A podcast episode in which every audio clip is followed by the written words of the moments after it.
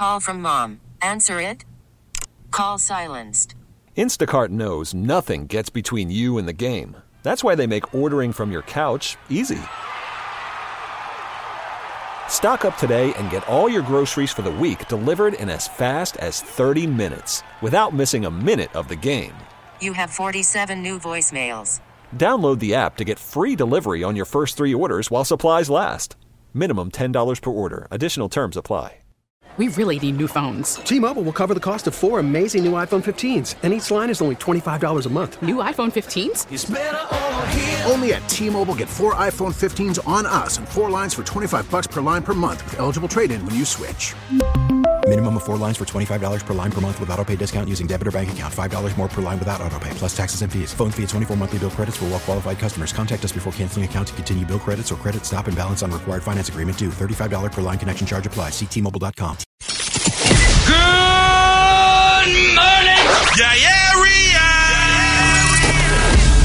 It's time to wake up. It's five, and we're live. Oh, is this thing on? I don't care. I want him to hear. This is the pregame show, your early morning shot of sports on 95.7 The Game. Come on!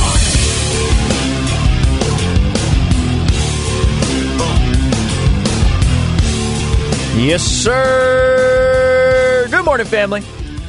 Steven Langford in on the pregame show, 95.7 The Game, leading you up until 6 o'clock as the morning roast will take you until 10. I'm going to be all over the place today. I'm going to be honest. This weekend was full of stuff that I want to talk about. I don't even know what I want to start with.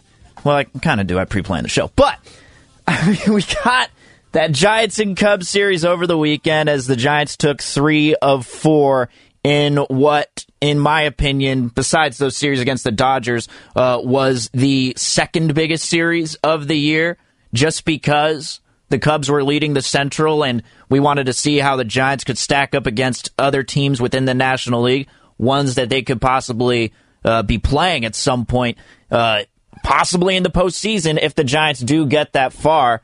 And I think that this series proved a lot and showed a lot. Do I want to talk about that? Do I want to talk about Julio Jones? Do I want to talk about what happened within the NBA this weekend? As yesterday we had the Clippers and the Mavs in a Game 7 matchup. Uh, the Hawks and the Sixers played in Game 1. The Nets and the Bucks, they played uh, their first game as well. James Harden goes out with, what, 40 seconds into the game? And James Harden's already out uh, with a hamstring injury. Do I want to talk about that? Or do I want to just play Klay Thompson cuts from his Instagram live for an entire hour? There's no emotion on my face because I'm numb. I don't know. Yeah, but there is a lot to talk about. Oh, yeah.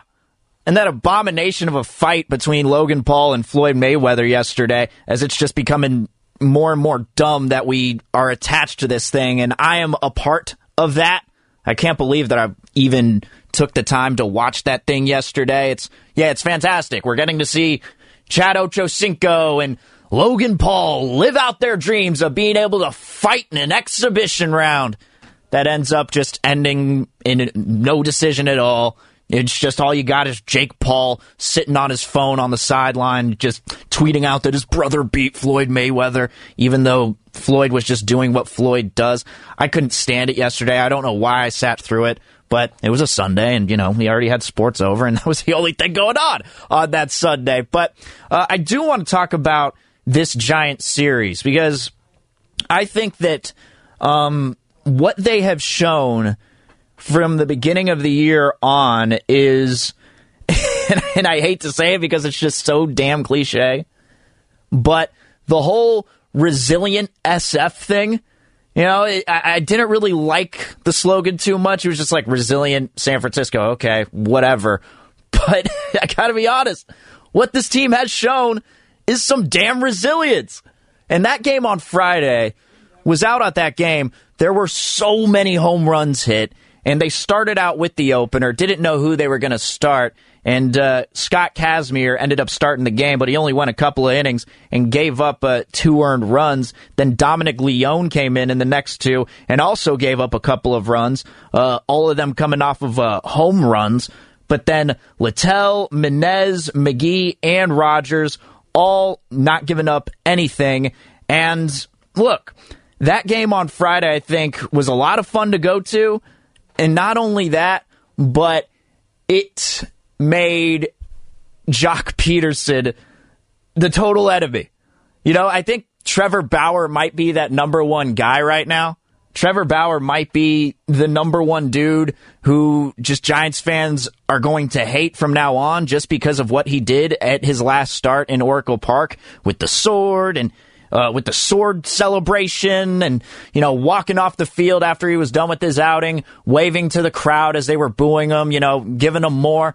But Joc Pederson was doing that exact same thing. And being at that game on Friday, you could tell that out of everyone on that Cubs team, whenever they were announcing the lineups, it didn't matter who it was. You know, Willson Contreras, Kris Bryant, Javier Baez, uh, this dude Patrick Wisdom. uh, I was I was with my girlfriend at the time, and I'm like, "Who the hell is this?" And she had no idea either. What Ian Happ, uh, Alcantara, who I'd never heard of before. Like all of these guys were getting cheered, but the one guy who wasn't was Joc Pederson. Joc was Joc was getting booed like crazy, and he was playing into it. He was playing into it because he had the home run to start it off, and he was going around the bases, hand up in the air, running around second base. And then when he went out to left field, you could tell that he was having some fun with the fans and, you know, they were booing him and he was egging them on. It was a, you know, it's good. I think we do need those type of players, but I do think that that was what was born over the weekend was from that series was uh, just a, more of an enemy made from Joc Pederson. Like it doesn't even matter that he's a Bay Area guy, but um, overall, the bats were alive and the Giants just they don't stop scoring runs, man. They just don't. You know, they don't hit for average, and you know, not a lot of other teams do. The uh, who was it? The, from the nine two five. At one point, they were saying that the uh, that the league wide batting average was going to be its lowest since the 1960s, and they were absolutely right. The league wide batting average uh, at the time last week was somewhere around 232 which was terrible, which was by far the worst, because uh, the uh, worst before that was 237. So you know, they're heading to that way, but the Giants just continue to take advantage of runners on base and continue to get guys to the plate. And when you're having a pitcher like Gausman who's out there and you give him a little run support, that gives him the luxury of pitching with some confidence. And yet again, another great outing for him. And this was on the Saturday. He pitched seven innings, gave up two hits, struck out 10, and only gave up uh, a home run. And that's it. I mean, Look, Gausman, now he's moved on to 7 and 0. He is continuing to ball out. And it's one of these guys like Gausman and the rest of this lineup because on Sunday yesterday, obviously they lose four to three, and uh, it was just a kind of a, a wacky game uh, in general. Um, shout out to LaMonte Wade for getting his first career leadoff home run. Buster Posey was unstoppable at the plate when he was uh, when he was three for four, but he only had an RBI to show for it. Then the rest of the team only had one hit. Dickerson, Duggar, Slater when he pinch hit for Duggar. Then Donovan Solano had a hit. Mauricio Dubon had a hit, but that's it. And you know, ultimately that was their downfall because they couldn't get any runs after the second inning. And however, we didn't see Craig Kimbrel the entire series until Sunday. How big is that? I didn't even think about that.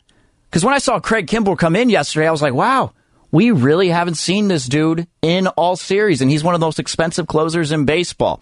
But what this series showed me is that the Giants, let's just look, I, I think right now at 37 and 22, they're at a point where they're most likely, if they are going to get into the playoffs, uh, in, into the postseason, the one way they're going to do it is through the wild card. I don't know if they're going to win the division. I don't know if that's going to be sustainable until the end of the year. But I do think they have a pretty ga- pretty damn good chance of getting into a wild card game. And if they do, you know, there could be moves made at the trade deadline, and we, we might not even have Gausman for all we know, or Cueto, or Crawford, whoever, right? But if they do get to a wild card matchup and they do get into a round of three, I have no doubt that the Giants can at least pull that off and get into the divisional round into that next one so they can have a series of five. I I have no doubt that the Giants can do that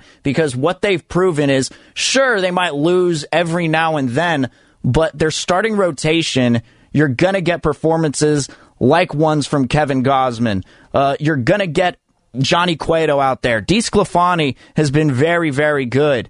You know, and Aaron Sanchez, when he comes back from the injured list, he was okay when he was pitching. I just think that this time right now with the Giants, I've completely changed my tune because I was on that line, right? I was on that line of, well, are they a good team or are they just one of those teams that's off to a hot start and will cool down eventually? Feels like that happens with the Seattle Mariners every single year. Uh, but right now, after that series and the way that they handled the Cubs in those first couple of games, I, I mean, dude, I'm watching that and I'm just like, okay, this is different. They actually do have something here. They did it against a top team within the National League. And ultimately, even though the Cubs have a better lineup all around on paper, I mean, the Giants just looked like the better team this weekend. They did. And I did not expect that. So, uh, shout out to the Giants. But unfortunately, we did have another one of those injuries. And quite frankly, this one is different than anything I'd seen. But Evan Longoria and Brandon Crawford collided with each other at shortstop uh, when they were in the shift. And I'd never seen anything like that before. When Crawford was going to his right, Longoria was going to his left. They were both trying to get the same ground ball. The communication wasn't there, and they bumped into each other. Then Evan Longoria ends up going on the ten day uh, the ten day IL with an injured shoulder. And now it's just it's just next man up at this point. It's just next man up. And now it looks like he's going to miss damn near four weeks with the shoulder sprain, which is huge, according to the San Francisco Chronicle. That came out yesterday. So, look, I, I don't know how they're going to eh, fill this void. They called up Thairo Estrada from AAA. Apparently, he's been really hot over there. I haven't paid attention too much to him, but yet again, another guy, another veteran piece going on the injured list. Eh, you know, there's all. It feels like they've continued to get these wins and stack them up and continue to score runs, but then one of their guys goes down and gets hurt. Now, thank God it wasn't Crawford. I mean, you know, because Crawford's been uh, red hot lately, and he's been amazing at shortstop. I mean that uh, that that play that he made on Friday night, that diving play to his left was unbelievable, and half the people in the crowd didn't notice it because it it just happened so quick. Uh, but this injury to Longoria is just yet another blow to this Giants team with this roller coaster type of a season, man. I mean, at, at the very least, it's entertaining to watch. They get a night off tonight, and uh, then they're back. To, uh, then they're back tomorrow. And also, did anyone see Gabe Kapler?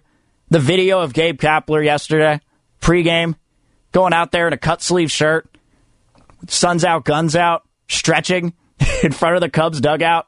Like, this dude is jacked.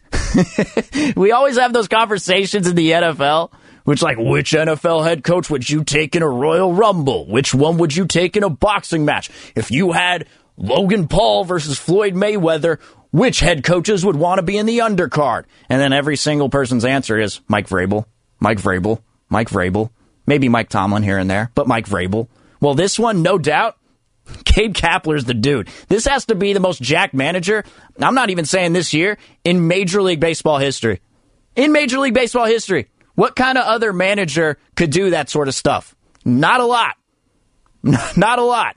You know, we've seen Robert Saleh and what he does, you know, running upstairs and doing his workouts and everything. But Gabe Kapler, man, as far as baseball coaches go, baseball managers, and the way that they've looked in the past and the prototypical type of manager where they have a gut and it looks like they're struggling to walk out to the mound to go talk to their pitcher. I mean, Gabe Kapler's right up there, man. he is. If you didn't see the video, I recommend you check it out. It's just like, oh my God, I can't believe this dude's a baseball manager. All right. Oh God, there's just so much to get to. Uh, coming up next, though, I do want to get into this Julio Jones trade with the Titans. And I want to know from you at 888 957 9570. The best way I want to do this is on a scale of 1 to 10, before he was even traded to the Titans, how confident were you that the Niners were going to trade for Julio Jones? Re- like, I, I really want to know you're genuinely how confident were you that the Niners are going to trade for Julio Jones? Because there was one piece of reporting that was done over the weekend that made me go from like a seven down to a three. And I'll get to what that is next. 888 957 9570. That's the text line and the phone number. Steven Langford on the pregame show. 95.7 the game.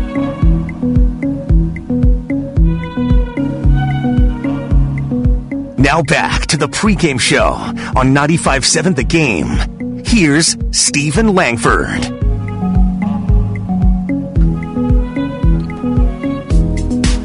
Yeah. Triple eight nine five seven nine five seven zero is the text line and the phone number if you want to weigh in on anything today. I'm a little delusional at five nineteen in the morning. The reason that I am playing Drake right now, and I do want to get into the Julio Jones trade from over the weekend because I was at about a seven with thinking that Julio could get traded to the Niners just because of his relationship with uh, Kyle Shanahan and the fact that he understands his offense and all those different things. And also, he wouldn't be that expensive. But then I saw a piece of news that was out over the weekend before he got traded, which had my confidence level down to a three. And that's a three at the most. And I wanted to know from you at 888 957 9570 if you had to scale 1 through 10, what was your confidence level that the 49ers would actually sign Julio Jones? Genuinely, I'd like to know. Like, how, like, where were you at before Julio Jones? Did you really think that he was going to get traded to the Niners? I want to know on a scale of 1 to 10, how confident were you? Obviously, 1 being your least confident and uh, 10 being your most confident. But the reason that I'm playing Drake is because Klay shouted him out over the weekend on his IG Live and I'll play a majority of a majority of that at uh, at about 5:35 coming up. But man, Klay was on Instagram. He was sailing the bay in his boat, yacht, whatever you want to call it, and he was on his own just on Instagram live answering questions and just saying stuff. Where you at, Wise? Sh- you should be on the boat, being my deckhand, rookie. Come on, Rook, get out here. Oh man, I just love I, I I I love Klay Thompson. Who the hell does not like love Klay Thompson? If you don't, then there is something wrong with you. Uh, but we will get into the NBA playoffs as well. And then, I, I don't know, I'm not going to talk about the Mayweather and Paul fight too much because I did uh, waste my time watching it. But just what are we doing? what are we doing here? I had to put some eye drops in uh, right after just so I could try and do something to my eyes to wash it out of that monstrosity that we watched yesterday. Uh, but I do want to get into this. So we had Julio Jones possibly going to the 49ers. It was clear that he wasn't going to be going to uh, the Falcons anymore, and they were going to trade him. Then there were all those different uh, reports coming out saying that he's going to be traded for a second rounder. They'd go as high as a first rounder if teams are willing to pay that price. But in the end, the Titans gave up a 2022 second round pick and a 2023 fourth round pick for Julio and then a sixth rounder in 2023. So they give up their second rounder in 2022. They give up their third rounder in 2023. Then they get a sixth rounder in uh, in 2023, as well as Julio Jones. So it's not that expensive, and rightfully so. Um, and excuse me, it's a 2023 fourth rounder. My bad, but rightfully so. Every fan base is pissed. Like every fan base that needed a wide receiver, needed a, a, a, a big play threat, needed a guy who could possibly run the fade, even though no one really runs goal line fades all that much anymore, just because it's such a low percentage type of play to get a score in this analytics time. But look, when I saw this report over the weekend from Jeremy Fowler saying Julio Jones wants to play for a contender. All right, well, you got the 49ers there because I do think they're going to be contending within the NFC next year. But it says Julio Jones wants to play for a contender with a big armed quarterback. with a big armed quarterback. And if you're going in there with the expectation that Jimmy Garoppolo was going to be starting in week one and Julio wanted to go to a contender that had a big armed QB, then there's no way that you, if you, let's just say you were at a nine on the scale of confidence that the 49ers were going to trade to Julio Jones. Let's just say they're at a nine. There's no way that that could have stuck at a nine when you saw that he wanted to play for a contender with a big arm. Garoppolo, his main issue that we saw last year look, we, we understand he knows how to run Kyle Shanahan's offense. He knows how to make the intermediate throws, knows how to get Deebo Samuel open in space and let him run wild, get the yards after the catch. But the biggest issue with Jimmy Garoppolo was his deep ball and making the decisions that were necessary to throw deep. And his average depth of target, when you look at all those little numbers, was as low as anyone else's in the league. He would throw behind the line of scrimmage just as much as anyone else in the league.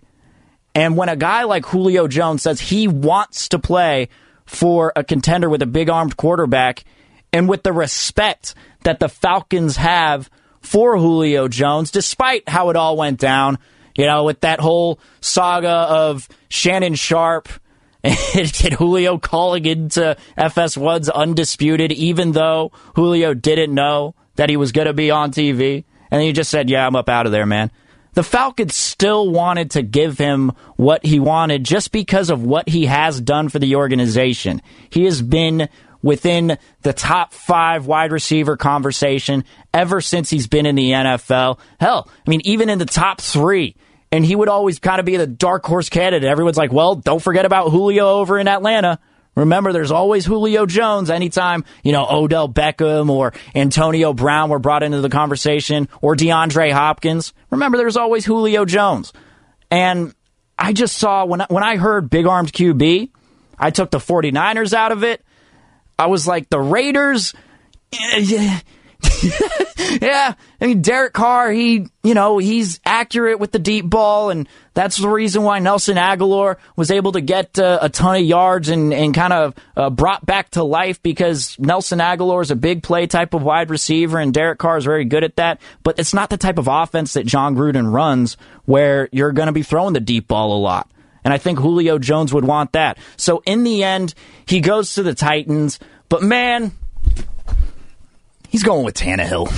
like, like, I know Tannehill's really good, uh, has been really good ever since he's been with the Titans, but how consistent can he really be? And it's all predicated on Tannehill staying healthy, which he'd had problems with sometimes back when he was in Miami. And now you're going to a team. They're they're going to be pretty stacked. I'm not going to lie. That I love AJ Brown. I think he's a great wide receiver uh, one of the most underrated wide receivers in the league, and he's definitely a big play threat. Then, of course, with Derrick Henry and the amount of weapons that they have on their offensive line, I think the Titans are going to be pretty good. But, you know, in the end, you're still playing with Tannehill, and that's who you got traded for. And I don't think um, the 49ers are really going to go into this year um, at any point where they're just saying, well, you know, we should have paid more than a second rounder and a fourth rounder. We should have maybe even uh, given up a first rounder in the future, even though we don't have a first rounder for the next couple of seasons. I, I think, you know, 49er fans, that's what eh, they'd be willing to go that far. But in the end, you know, Julio Jones is in his 30s and he's great, but he was also hurt a, a lot of last season. And, uh, you know, previously he hadn't really been hurt. He'd played in all his games. He'd been an Iron Man of sorts. Um, so we'll see how it goes this year.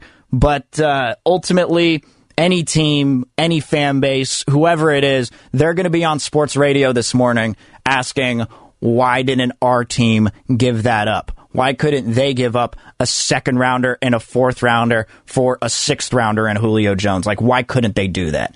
And, and, and understandably so. It's what happens every single time there's a big name out there. Triple eight nine five seven nine five seven zero. That's the text line and the phone number if you want to weigh in on anything. But from the seven oh seven, uh, where was it? From the five one zero. Steven from Hercules, I would say a three. Who would throw him the ball? Garoppolo. Honestly, I thought he was going to be a Raider, and the Raiders, I think they had the third best odds to get him um, at that point. I think the Titans had the best. Then from the 707, Shanahan was at NASCAR in Sonoma yesterday. He did the start your engines thing. Looked like he had a few pops of Napa, Val- Napa Valley wine too. Hey, Shanahan's funny, man. I don't, I don't know. He's um, he's really cool just a cool type of guy in general. Uh, but but but yesterday, his start your engines for me, it was just like, you know, you know I, I saw it I was like, okay, he could have been a little more animated. He went from zero to 100 real quick when he was at NASCAR yesterday announcing the drivers. Hello, faithful. Hey, we've missed you guys, man. So pumped to see you guys in Levi's again this year. Hey, on that note, let's get this started. Drivers! Start your engines! like, like I don't know if he's the type of head coach. I, I, I, look, I don't know any of this stuff. I don't know um, whether he's the type of head coach that's going to be yelling at son. But when I saw, when I heard that, drivers, start your engines. I don't know if he's the type of head coach that gets his point across uh, based on his yelling, and also you could just tell by his voice at the end of the game. Uh, normally, he has most of his voice there. Now, obviously, you you know you yell at the refs and you know try to get the call. You yell for timeout. We've seen Kyle Shanahan be pretty animated on the sideline, but when I saw that yesterday, I just kind of saw like the half-assed point. but he did a good job. He did a good job, and he did talk yesterday. And I want to I, I want to bring this up but he did talk yesterday about uh, Julio Jones and what he's happiest to see because uh, I do think he was disappointed they didn't get him, knowing that they do need a threat like that. Uh, but here's what Kyle Shanahan had to say about Julio going to the Titans. Your thoughts? I'm very glad he's in the AFC. Good day. It would have been nice to have him in Santa Clara. It would have been a hell of a deal, but my second favorite choice is him being in the AFC that team that you have to play with. Uh, yes, but you got to worry about everyone. But my number one, him not being in our division is a huge deal. Um, the NFC is the second favorite, but Julio's the man. Everyone knows how good a player he is. So you got to help a player. And that is the key there.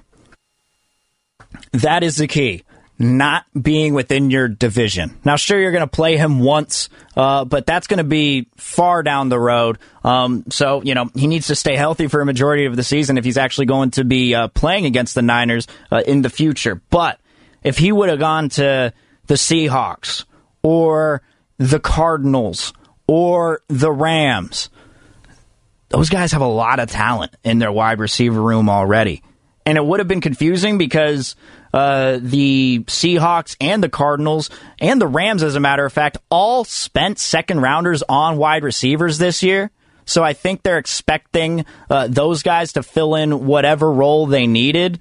Um, you know, D'Wayne Eskridge is the guy over in Seattle who's supposed to be making an impact. But look, if it's the Titans, fine.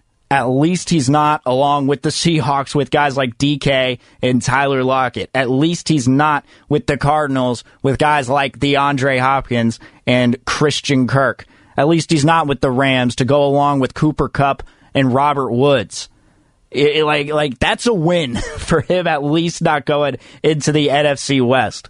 At least. That's all I think you could take away from that. Sure, it's disappointing that you didn't give up the second rounder and the fourth rounder, which I'm sure the 49ers offered. Like, who wouldn't want to offer a second rounder in 2022 and a fourth rounder in 2023? But in the end, I think the Falcons wanted to take Julio's decision into account. And when he said he wanted to play for a contender with a big armed quarterback, I mean, the Niners were just taken out of the running right there if Jimmy Garoppolo was going to be your starter uh, come week one. Triple eight nine five seven nine five seven zero. That is the text line and the phone number. If you want to weigh in on anything today, I want to know from you. If Klay were driving a boat, sailing a boat, whatever the term is, how much would you pay to go hang out on that boat with Klay Thompson if he was sailing across the bay? Triple eight nine five seven nine five seven zero. Because Klay was on Instagram Live, and I do want to play a few of the highlights for you. We will actually talk some NBA playoffs and some actual basketball, but Klay on Saturday on Instagram Live driving his boat through the bay. I mean, it, it made my Saturday. And I think it made a lot of Warrior fans Saturday uh, seeing that. And not only that, but just NBA fans in general. So how much would you pay? 888-957-9570. That's the text line and the phone number. What is your limit? We'll get to that on the other side, plus some NBA playoffs talk. Steven Langford on the pregame show, 95.7 The Game.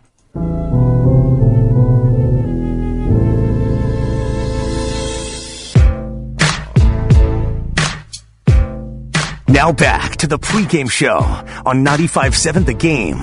Here's Steven Langford. Yeah. Yeah, yeah, yeah, yeah, yeah, yeah. Triple eight nine five seven nine five seven zero. That's the text line to the phone number if you want to weigh in. I want to know from you because from the nine two five, I got five G's. The question I asked when we went to break is how much would you pay to go hang out on a boat when Klay Thompson is sailing through the bay and you could just chill. How much would you pay for that? Triple eight nine five seven nine five seven zero. Because for the nine two five, five G's. And in case you missed it on Saturday, look, this is radio. It's an audio medium. It's not going to do any of the video justice. But I think if you haven't seen any of the highlights here, Klay Thompson took his boat or his yacht. I'm not sure which one. I'm not sure the difference but he took his boat out, sailed it across the bay, under the Bay Bridge, around McCovey Cove. I think he took a video of Chase Center at one point, just living life on Saturday, chilling on his own. He had some coffee in his hand, you know, and uh, there was so much to unpack from it. But I do want to play some of the clips for you, and then we'll get into a little uh, NBA playoffs talk. But I mean, I don't know which was my favorite. I don't know if it was him talking about Alcatraz. I don't know if it was him talking about how many points he's going to score next year, whether it's him talking crap to Wiseman somehow. Where you at, Wise? Sh- you should be on the boat being my deckhand, rookie. Come on, Rook. Get out here. I'll, I'll tell you right now, I would pay everything in my bank account to go hang out with Klay Thompson for a day on Saturday on his boat. I would. I would. I mean, I, I don't, I put, don't put me up to it, but I would. Hypothetically, yeah. Because everything that he was saying and doing yesterday was just hilarious. And let's just start off with this one. Here is Klay talking about Alcatraz. Oh, man. It's just us today, people. Captaining the vessel all by myself. Look at look at Alcatraz, America. We're funny. Why we build these terrible places on such beautiful pieces of land?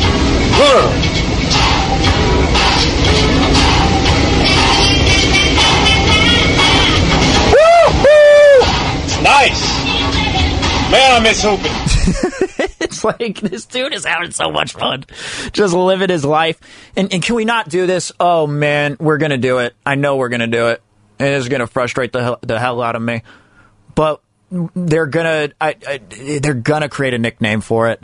They're gonna do another nickname for Klay because Warrior fans, anytime Klay Thompson just does anything in his life, then they just put whatever he's doing in front of the name Klay. And quite frankly, I can't stand it. And there was a time when it was actually validated because Klay was asked about his nicknames a while back, and he says, "I'm just Klay."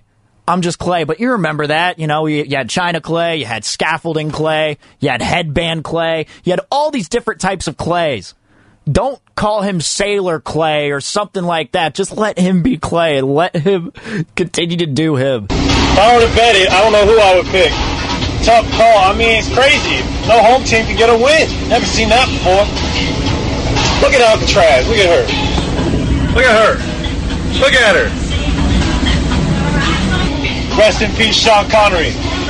My man's lived in the Bahamas. He knew what was up. There are a lot of boats out here today, y'all. Fishing season. I'm not. I'm not there yet. Not there yet. Keep on. Not feeling this song. Sorry, Mike. Sorry, Mike. It's a good song. Whoa! he's just like thinking out loud as he's sailing on his boat on Instagram Live, just answering questions the entire time. I love it. Ain't no complaints. Got racks in the bank.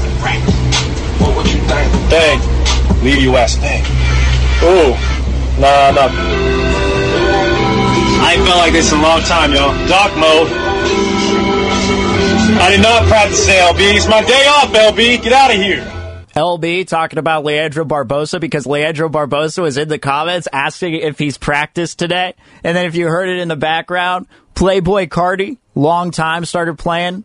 Now I'm not a huge Playboi Carti guy, but if Klay is and I am, screw it. I am a Playboi Carti fan now after hearing Klay and hearing him sing this. I, it's just like everything that he does turns to gold. And by the way, the Alcatraz when he said rest in peace Sean Connery, he tends to do this he, he tends to do this thing where out of left field, he'll just say something completely random, even though it's not random because there's a tie to it. Obviously, Sean Connery was in the movie The Rock, so like, which was about Alcatraz.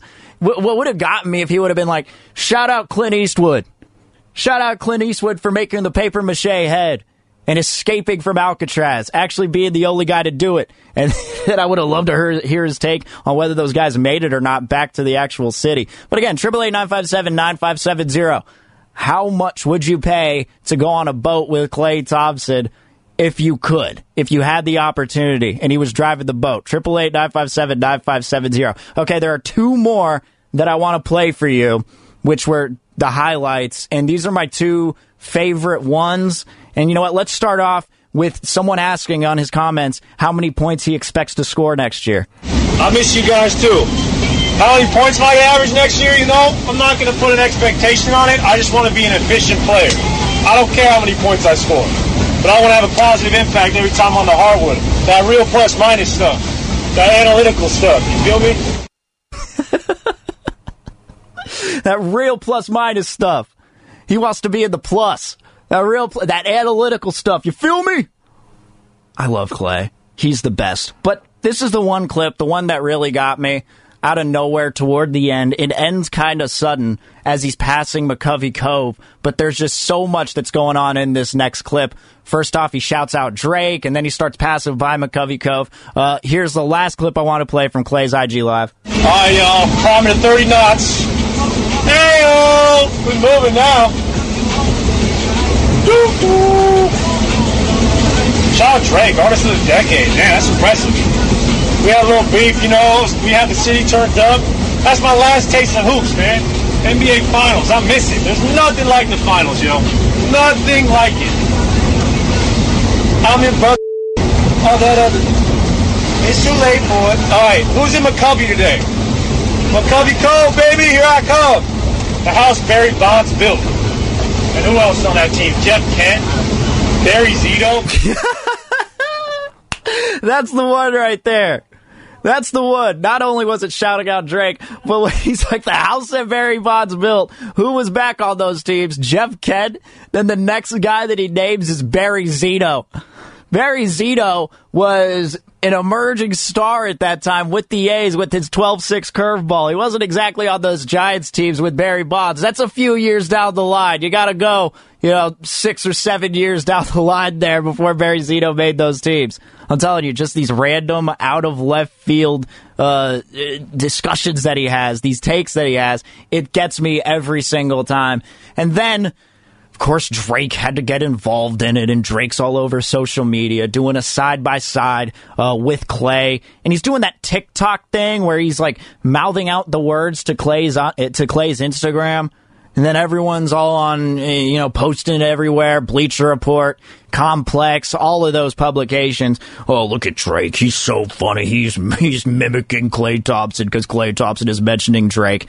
Like I watched that and it was almost as disappointing as Logan Paul versus Floyd May- Floyd Mayweather. Almost. I expected something funny. I mean, you know, I always hate on Drake, even though Drake's a good dude and, you know, eh, all that sort of stuff. But anyway, that's Klay on Instagram. I hope that was an enjoyable segment for you. In case you did miss it, just Look it up anywhere. You'll be able to find Klay Thompson on his boat. You could just look it up, and there will be different videos posted uh, everywhere. So shout out to Klay. Shout out to Drake. There's no emotion on my face because I'm numb. I don't know. It just it just gets me every time. All right, let's actually talk some. Uh, let's talk some actual sports here. As yesterday we had a game seven between the Clippers and the Mavericks, and with this series, this one was very interesting. And look, as much as I don't want to, I, I really don't want to do this, but I gotta give the Clippers some credit in the way that they just came back and dominated that game. They became the first team in NBA history with 20 plus threes made in a game seven, and uh, and they won 126 to 111. But what the story was throughout this series really was Luka versus Kawhi. Luka versus Kawhi. One game, Luka would uh, one game Luka would you know go off, then the next uh, Kawhi would go off. It was you know two apiece. Then it was the Clippers uh, for the next two, and then the Mavs won. Uh, uh the Mavs won game five to make it a three-two series. Then the Clippers ended up taking game six, and really it was Luka Kawhi, Luka Kawhi. Then in this game seven, it turned into a tale of two halves as Luka was just destroying the Clippers. He had 29 points in that first half and doing it in a variety of ways, but in the end, he became too tired and, you know, the, the Clippers were playing some good defense. Kawhi Leonard started to dominate that game and doing it every way, scoring the basketball, making good passes, getting the assists. Um, and then, you know, they were coming back. The, the Mavs had a little 13 to 3 run to cut the deficit to seven in the fourth quarter uh, with about a minute 20 left. And then Reggie Jackson on the Clippers hits a big time three. And then after that, it was all over from there. But as mentioned, 29 points in that first half for Luka Doncic. And shout out to StatMuse because StatMuse has been fantastic. If you don't follow StatMuse, I highly recommend you do. It's on Twitter, and they've kind of emerged as the premier go to stat Twitter page. Listen to this. Luka Doncic by quarters this playoffs. In the first quarter, 85 points on 54% from the field and 48% from three. 85. Then in the second quarter, 71 points, 62% from the field, and 57% from three. So not only is he scoring a lot in the first half, but he's doing it incredibly efficient and uh, unbelievably efficient. 62% from the field in the second quarter. But in the second half, listen to this. In the third quarter, he scored 54 points on 44% from the field and 32% from three.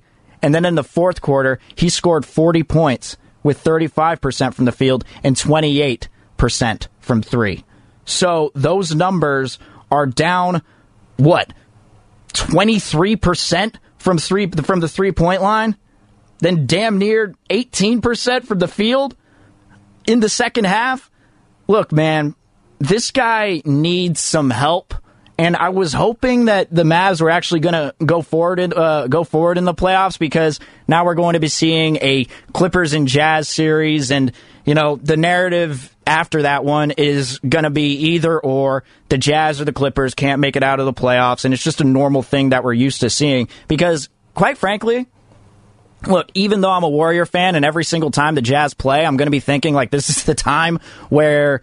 Uh, this is this is the point where the Warriors should have been, where they could have been in these playoffs, and that's what I'm going to be thinking every time, every single time I'm watching uh, the Jazz play. But the fact that LeBron isn't in it the two teams that were in the finals last year bounced from the first round, and now we're seeing some of these newer teams emerge. I, I don't know about you, but uh, the playoffs without LeBron, I'm good with it. As a basketball fan, I'm actually excited uh, for this second round. And, you know, the Clippers and the Jazz series, eh, yeah, you know, I don't really like those two teams that much. Uh, if I had my choice, I'd want the Jazz over the Clippers any day of the week because also, if the Clippers do lose, then eventually Kawhi or Paul George are going to want to leave. Um, and I was thinking, like, after the first round, if they would have lost in that first round, if they would have lost that game seven, I mean, I would have come in here the entire time talking about possible trade scenarios. But also, what happened in that series with Dallas is that with those numbers from Luka, you just have to imagine that they're going to try and make some sort of big trade in order to get Luka some help because Luka needs it more than anyone else. And you have this generational type of talent where you'll do anything in order to get this dude some wins. So, you know, Steve Kerr's always talking about how the Warriors need veteran help. Well, think about that with the Mavs. The Mavs are going to be one of those other teams who are certainly in the running for the big names. And Luka Doncic, you know, some guys are going to want to play with him just because uh, uh, uh, of the way of the style that they play, the way that they play through Luka.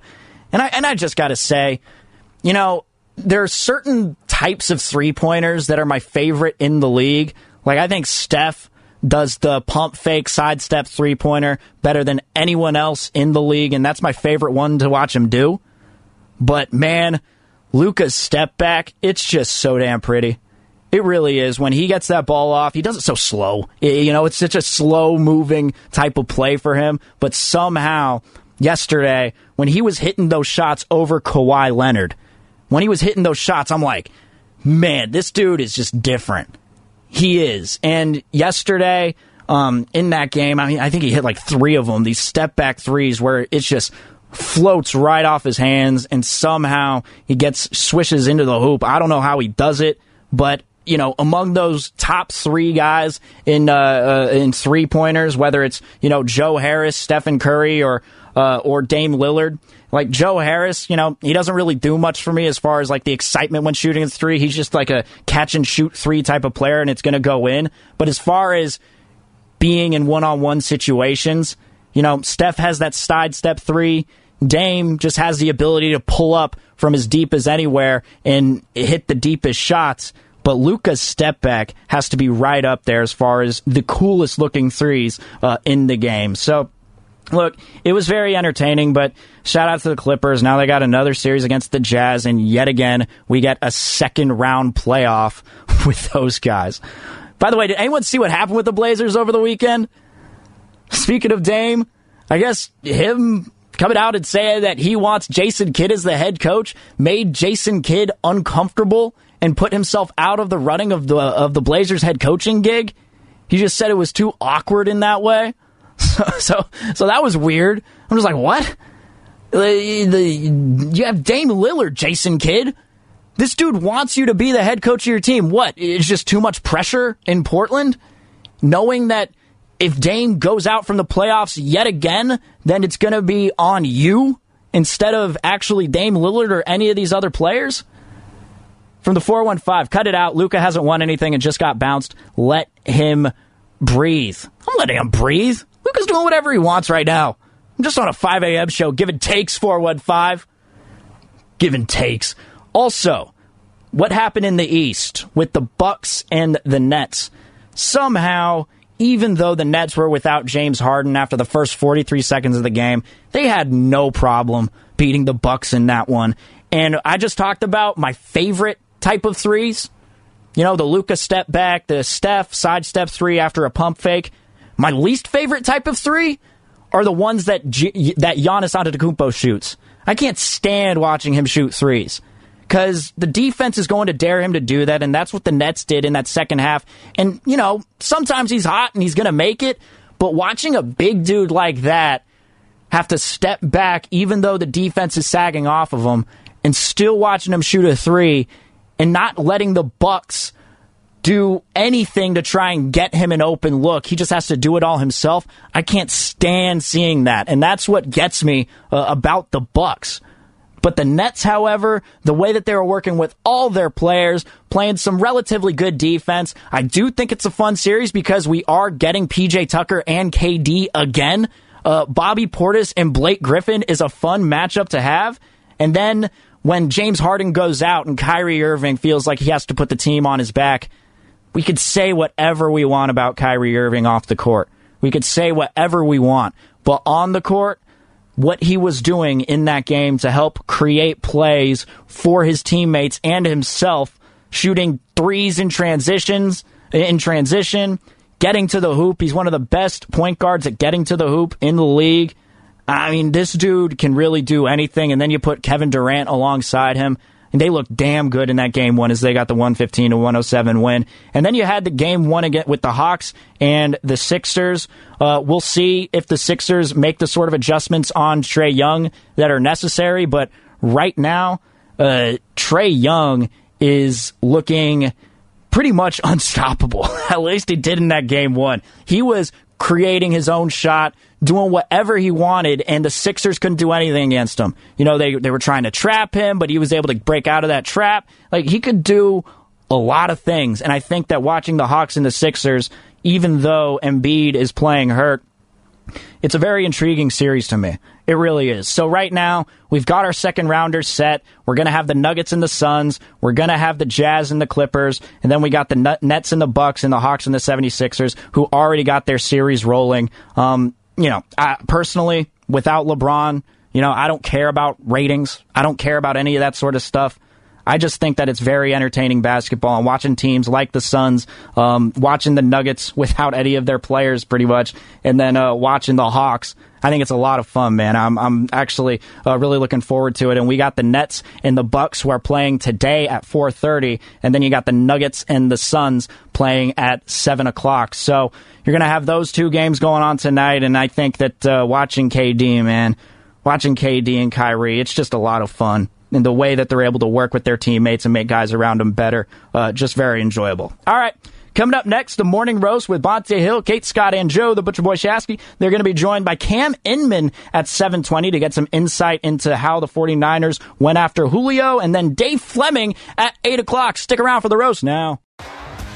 T-Mobile has invested billions to light up America's largest 5G network from big cities to small towns, including right here in yours. And great coverage is just the beginning. Right now, families and small businesses can save up to 20% versus AT&T and Verizon when they switch. Visit your local T-Mobile store today.